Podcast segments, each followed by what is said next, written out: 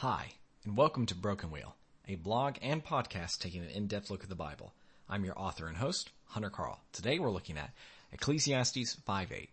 If you see in a province the oppression of the poor and the violation of justice and righteousness, do not be amazed at the matter, for the high official is watched by a higher, and there are yet higher ones over them. Have you guys noticed Ecclesiastes is filled with some strange verses? Imagine before reading today's verse, I told you the Bible teaches us to expect oppression. Yeah, I agree. Shouldn't we be more concerned with rooting it out and preventing it? Well, we're all sinners. That's at least some reason to expect broken institutions. But shouldn't the best be filling our governments and churches?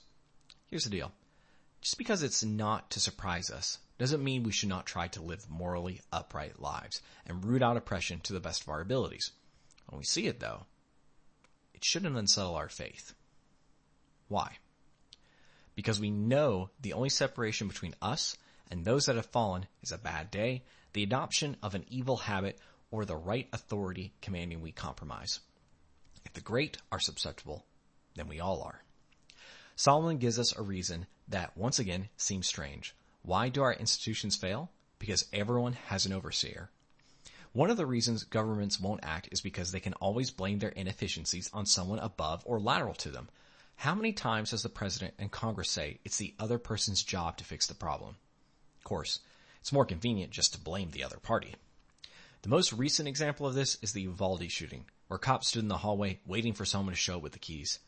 Afterward, those on the ideological left state do something, and those on the right say they're coming for your guns. Both of these statements are foolish.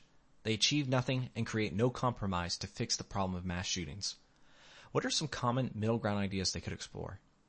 Why not raise the age you can be drafted, drink, and buy firearms? Why not provide federal red flag laws with clear processes that protect reasonable gun owners while allowing the seizing of weapons owned by those who are a clear present threat? Don't expect that. Expect cheap shots and campaigning. We haven't talked about churches, but what about them? What examples have happened that show its lack of righteousness? We need to talk about the Southern Baptist Convention. The news outline in the Guidepost Solution Report was horrible. Not only did it accuse some pastors involved in sexual abuse, it showed an unwillingness to do anything about them to avoid legal liability. Worse, it accused the previous head pastor of my church, Johnny Hunt, of sexual assault. How do we act? How do we respond? Should we throw away our faith and curse God? That is what Satan wants. He wants a divided, bitter, broken church that can't help but continue to stumble on its own feet. Now the SBC and its churches are going to have to reform. They need new policies, procedures, and frankly, repentance. But what about you? First and foremost, assist and grieve for the victims in whatever best way you can. Second, realize that this is the nature of all men and that no pastor or leader is God. Third, pray desperately that God keep all of us from such sin.